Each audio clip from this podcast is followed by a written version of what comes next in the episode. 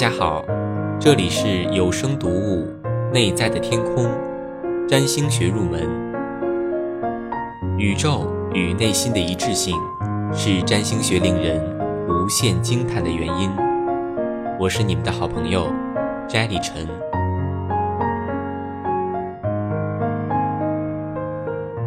第二部分，词汇。你可以学习一门语言的所有语法。但是如果没有足够的词汇量，你还是跟电线杆一样是个哑巴。占星学语言也是一样，我们可以记住一些实用的短句，学习用这种方法来进行一些最粗浅的沟通。但是，如果我们想要达到流利的交流，我们要买的第一本书应该是一本字典，而不是一本外语常用语手册。下面的四章就是一本字典。我们会在这部分定义三十四个基本的占星单词，在第三部分我们会加入语法和句法。不管你是水瓶座还是狮子座，如果你想要说出这门语言，你就需要学习所有这些内容。第四章，基本象征。天空，这是占星学的基本象征。天空是星盘这门复杂语言的基石，但是它有什么含义呢？对于天文学家来说，这个问题是没有意义的。他们会说天空只是存在而已。至于它的含义，那是诗人和哲学家会去探讨的问题，而不是天文学家。天文学家和占星学家之间的区别在于，天文学家想要知道天空的形态，而占星学家想要探寻它的含义。占星学是天文学的诗歌，它在意的是意义，而不是结构；它在意的不是天空是什么，而是它在对我们说什么。它到底在对我们说什么？想要回答这个问题，我们无需成为亚里士多德或者叶芝，我们只需去看和想。在一个五月的夏夜，当我们看着天空中的银河，而流星划过牵牛织女星时，谁能不惊叹呢？不管愤世嫉俗者怎么去说这个时代的腐败，人们的心灵还没有变得如此麻木。在古代，天空是神圣的，人们坚信上帝住在那里。这种神圣感简直是早期所有宗教中的共同点。我们的形而上学可能越来越成熟了，但是我们的心却没有改变过。天空还是能让它充满尊崇和敬畏。占星学的基本象征就是围绕着我们的巨大球形空间，它是尊崇和敬畏的象征，我们可能会称之为上帝的象征。它代表无限和完美、永恒和普世。无论美国、俄罗斯、欧洲、非洲，大家都站在同一片天空下，就像呼吸、性、死亡。它将我们联系在一起，它让我们想起了普遍的人性。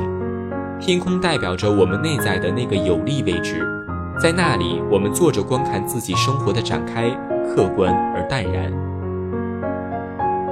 闭上你的眼睛，清空你的头脑，超越习惯、思维和偏见，去感觉那无法定义的广阔的意识。不管你是一个原始部落成员，还是一名宇航员，它都是你作为人的标记。这时，你体验到了基本的象征。那就是无差别的意识背景，而人格，那个远比它脆弱和随意的结构，是从它里面浮出来的。我们可能会称它为灵魂，但是占星学并不是研究灵魂的学科，而是研究人格的学科。占星学的力量在于它的精确性，它描述每一个人的个体现实的独特性，这一点是它的重点，而不是那些形而上学的东西。但是。在这个系统里的任何地方，我们都会发现人类感知的最重要的部分，一种绝对存在感，一种自我超越的可能性，实在是令人陶醉。想要将天空这个象征用在日常生活中，我们必须降低它的电压，将它分解为更合适我们日常狭窄体验范围的更小碎片。第一步就是将它从三维变成二维，从球形变成圆形。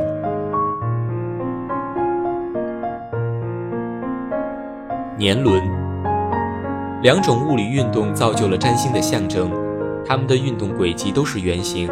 第一个是地球围绕着自身的地轴旋转，第二个是地球围绕着太阳旋转。第一个圆产生了宫位，我们将在后面谈到它。第二个圆产生了星座的象征，而天空这个占星的基本象征就是通过星座而降临到地球上的。如果我们每天天亮之前起床研究天空，就会很快注意到一种模式：每天早上太阳都会升入一堆恒星之中。如此，经过几周时间，我们会看到，虽然太阳每天从东方升起，但是它的第一缕光所触及的恒星却在逐渐改变。某天早上，它升入一个星座；一个月后，它升入另一个，然后又是另一个，一直如此，直到一年之后，它重新回到最初升入的星座。这些是我们所感知到的事实，是我们所看到的。真实情况是很不同的。真实发生的情况是，地球在围绕太阳旋转。当我们在自己的圆形轨道的一边时，我们望向太阳，看到它在一些恒星背景中发出光芒。这一年继续往前走一点，我们看到太阳在另一些恒星背景中闪光。太阳系是如此之大，直接描述它可能会让我们感到比较难以理解。让我们用更加熟悉的词汇来描述：想象我们在为一位朋友照相，我们让他站在屋子中间，从取景框里我们看到他站在一个很高的书架面前，他后面的书会干扰整幅画面。于是我们走到房间的另一边，在这个新的角度。他看起来是站在一面空白的墙之前，构图比先前好。于是我们按下了快门。对于太阳系来说也是一样。为了方便，我们假设太阳是静止的，我们围绕着它就像是一个摄影师在寻找好角度，但是我们却感觉好像自己是静止的，而太阳是移动的。为什么？因为当我们在自己的轨道上运动时，太阳的恒星背景在不断改变，就像我们的那个朋友一会儿站在书架前。一会儿站在墙面前，虽然它根本没有移动过。地球总在不断的寻找最好的角度，因为它永远在不停的运行，所以太阳围绕我们的运行也永远不停。它从一个星座走到另一个星座，有规律的行进。它的运行轨迹自古以来就已经被描绘记录下来，我们现在称之为黄道，但它有个更为古老的名字——黄道带。黄道是占星学的基本象征，天空的二维简化，就像天空一样，这个圆圈是永恒和无限的象征，比球形要简单，但因为还是太抽象而没有任何实用价值。我们面临一个由来已久的问题：这个圆从哪里开始？我们如何分割它？答案存在于我们在占星中始终要用到的东西——我们的眼睛、心和常识。地球围绕太阳的运行可以通过太阳背景中的星空变化来认知，但变化是很细微的。天文学家可能会注意到，水手也会，但是我们其他人无需这样一双注意细节的眼睛。季节变化会以一种非常明显的方式显现出来，天气变得寒冷，然后又变得火热，这些改变都因于地球围绕太阳的轨迹。天文学的一个转折点标志着一个季节的开端。四个转折点使我们得以超越天空这个基本象征，它们开始击碎那终极的绝对，让它变得可以触及。我们通过它们来分割这个圆。随着冬天而来的是太阳更低，白天更短，夜晚更长。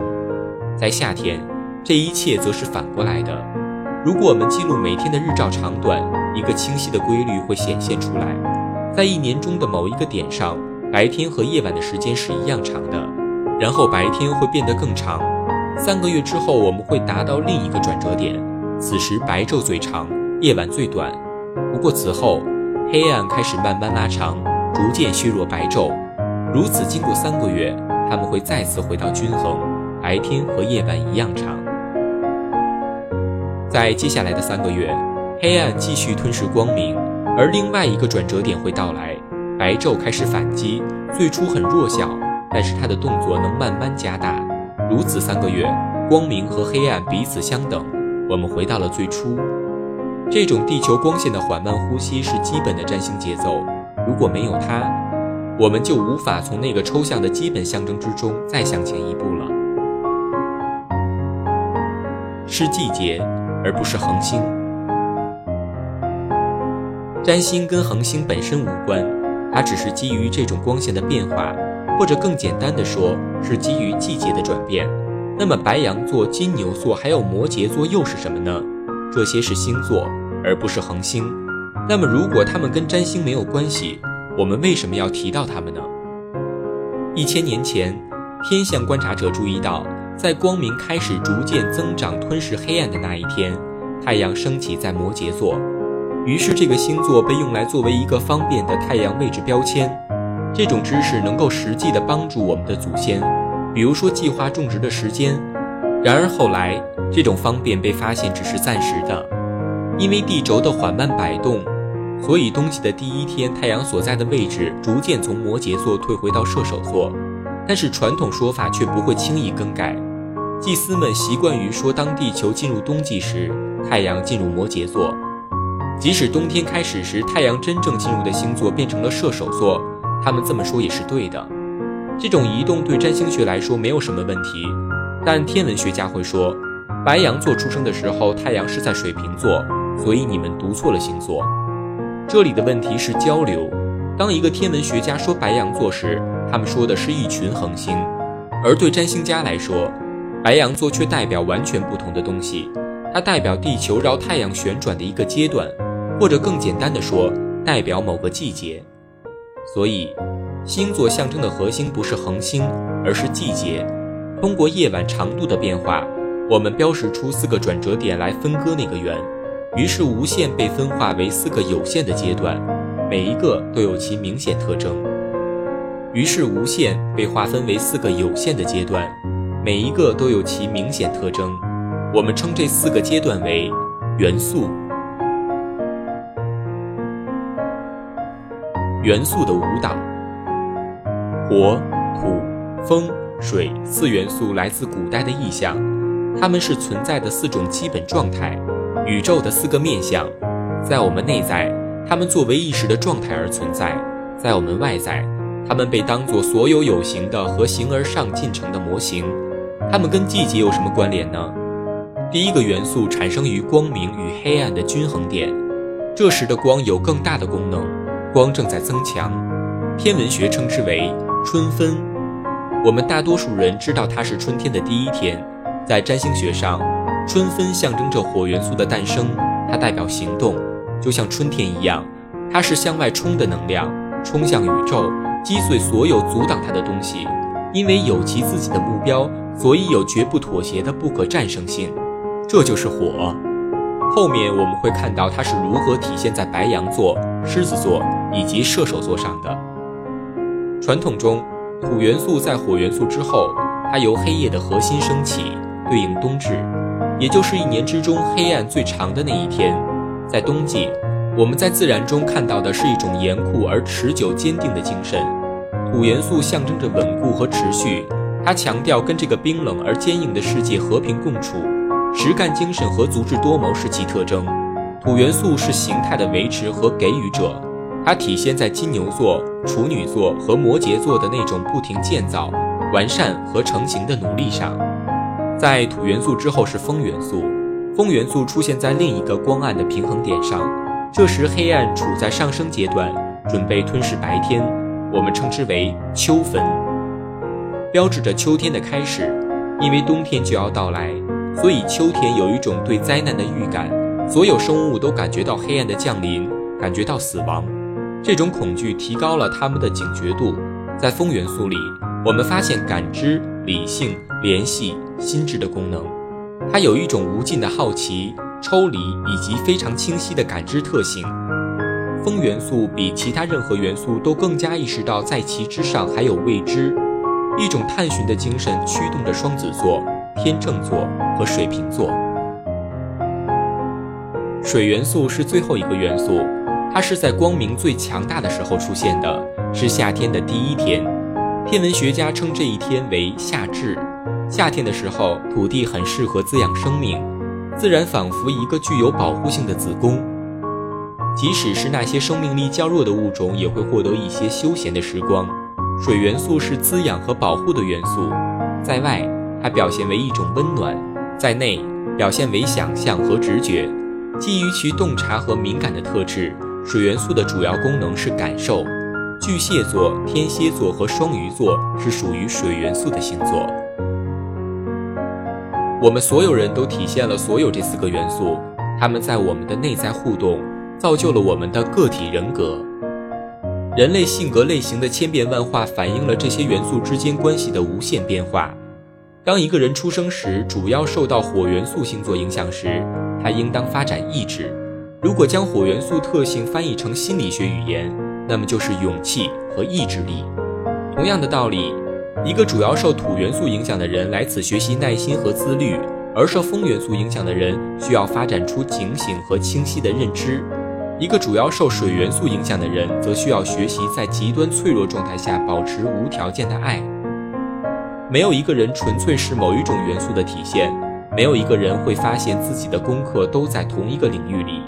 当我们发现自己风向的抽离特质需要跟自己的水象的情绪起伏相结合。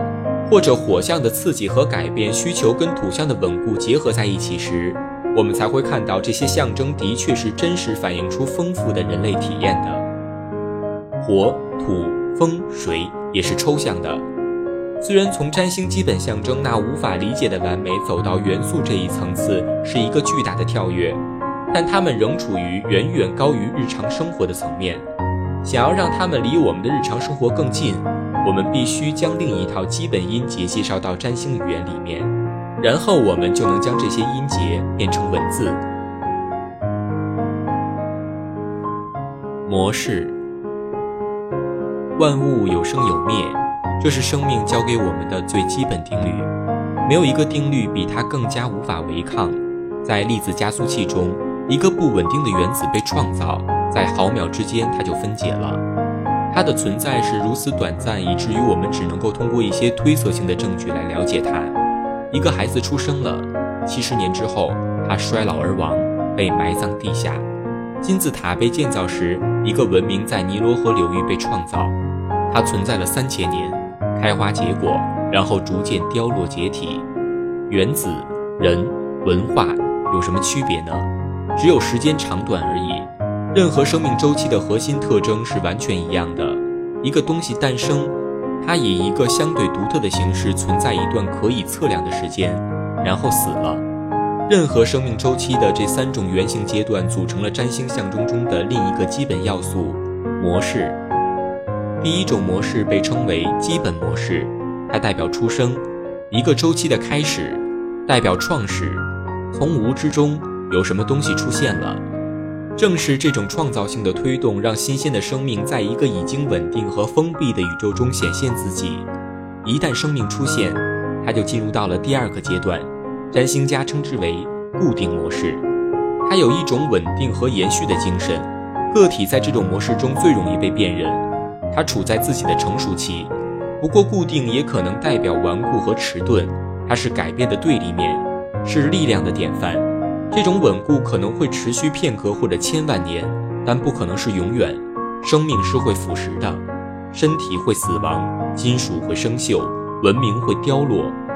于是，这最后一个阶段被占星家称为变动模式，它代表生命周期的终结，代表改变和调整，很多时候是完全的消融。变动是一个非常重要的美德，它具有适应性。它能够随环境变化改变自己的形态，它所付出的代价是可能会失去自己的定义，变得没有形状，它可以死去。十二星座元素和模式、本质和变化，它们是如何相互作用呢？火和土、风和水这些元素远比我们的纪元要古老。超过我们通常可以理解的意识框架无数光年，我们存在于时间中，而他们存在于时间之外。一道不可理解的墙注定永远横隔在我们之间。在模式之中，我们引入改变。当模式跟元素互动时，占星基本象征就进入到了有形的层面，它跟我们自己的节奏就同步了。模式强迫四种元素状态进入时间那不断起伏、倾斜的轨道。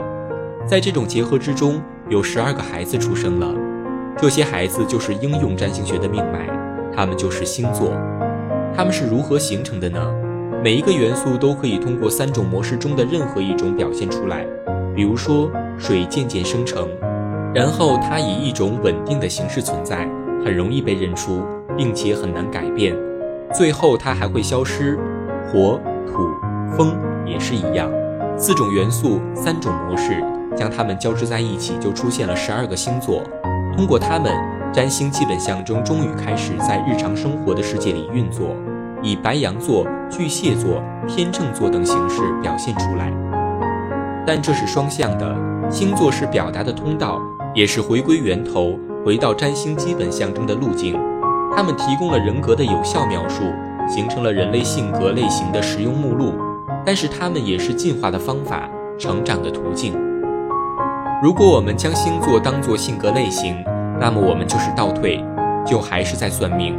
你是白羊座，那意味着你是勇敢和爱好冒险的。而如果我们将它们看作是成长方式，那么每一件事都被转化了，我们就加入了可能性的调料，提供了一个更大的命运。你是一个白羊座，你必须变得更加勇敢。你来到世界上是为了加强自己意志的力量。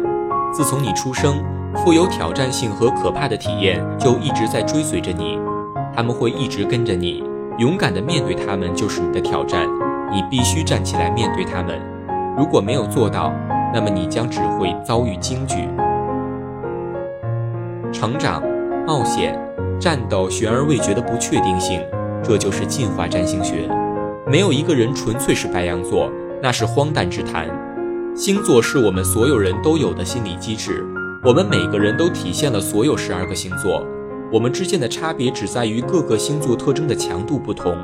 再一次的，我们看到占星基本象征是一个圆，每一张星盘都是一个圆，以某种方式，每一个星座都在我们每个人身上运作。想要完全理解一个星座，会耗尽我们的心智。然而，跟一个人相比，星座却简单的像黑白卡通漫画一样。我们每一个人都是所有十二个星座的组合。想象一个人没有白羊座的能量，就仿佛想象一个人没有情感一样，这是不可能的。一个人可能生下来没有手和脚，但是他肯定是一个人类。但是如果一个人生下来缺少金牛座或者双子座特征的话，那他可以说是像外星怪物一样奇异了。我们称之为狮子座的心理机制可能会占据一个人人格的主要部分，但是其他的机制也是存在的。巨蟹座可能会隐藏在暗处，永远看不到；双鱼座可能会一直都看不到，直到金钱问题碰到一些麻烦，或者直到这个人坠入爱河。每一个星座都一直存在，等待着相应的触发。当我们将一个人性格中的中心主题单独提出来时，可能会得到一些很有用的洞见。但是，当我们说我是金牛座时，我们就将自己等同于某一个心理机制，而将其他所有心理机制都排除在外了。我们将自己简化成一个纸娃娃，我们忘记了占星的基本象征。为什么大家会对太阳星座如此着迷呢？为什么我们总是听到有人说我是双鱼座，你是天蝎座吗？虽然有些纯粹主义者会抗议，但事实上，如果这个太阳星座系统没有一点准确性的话，它恐怕早就已经消失了。不过，就像任何类型学一样，太阳星座是一种大致的归类。说一个人是狮子座，就像说他是一个外向的人一样。我们了解了这一点，但是还有很多东西我们不知道。想进行简化的诱惑很大，不过这样做的代价很高。我们可能得到了类似纲要一样的清晰感，但却牺牲了占星学的真正珍贵之处——各种象征通过其矛盾性格来激发心识的能力。下一章里没有一个星座是为了描述某一个特定的人的。虽然很多射手座可能早已跳过这些，直接去读射手座那一章了。每一个星座都被当做一个人格来呈现，但是这个人格并不比二十世纪三十年代的西部英雄更可信。他们只是一个类型，一些普世主题的一个代表。再往后，我们会看到星座如何跟宫位还有行星编织在一起，以无法比拟的精准度来描绘一个人。就目前而言，我们必须将注意力集中在比心灵强大的多的东西上面，那就是象征本身。我们现在就开始学习这门语言。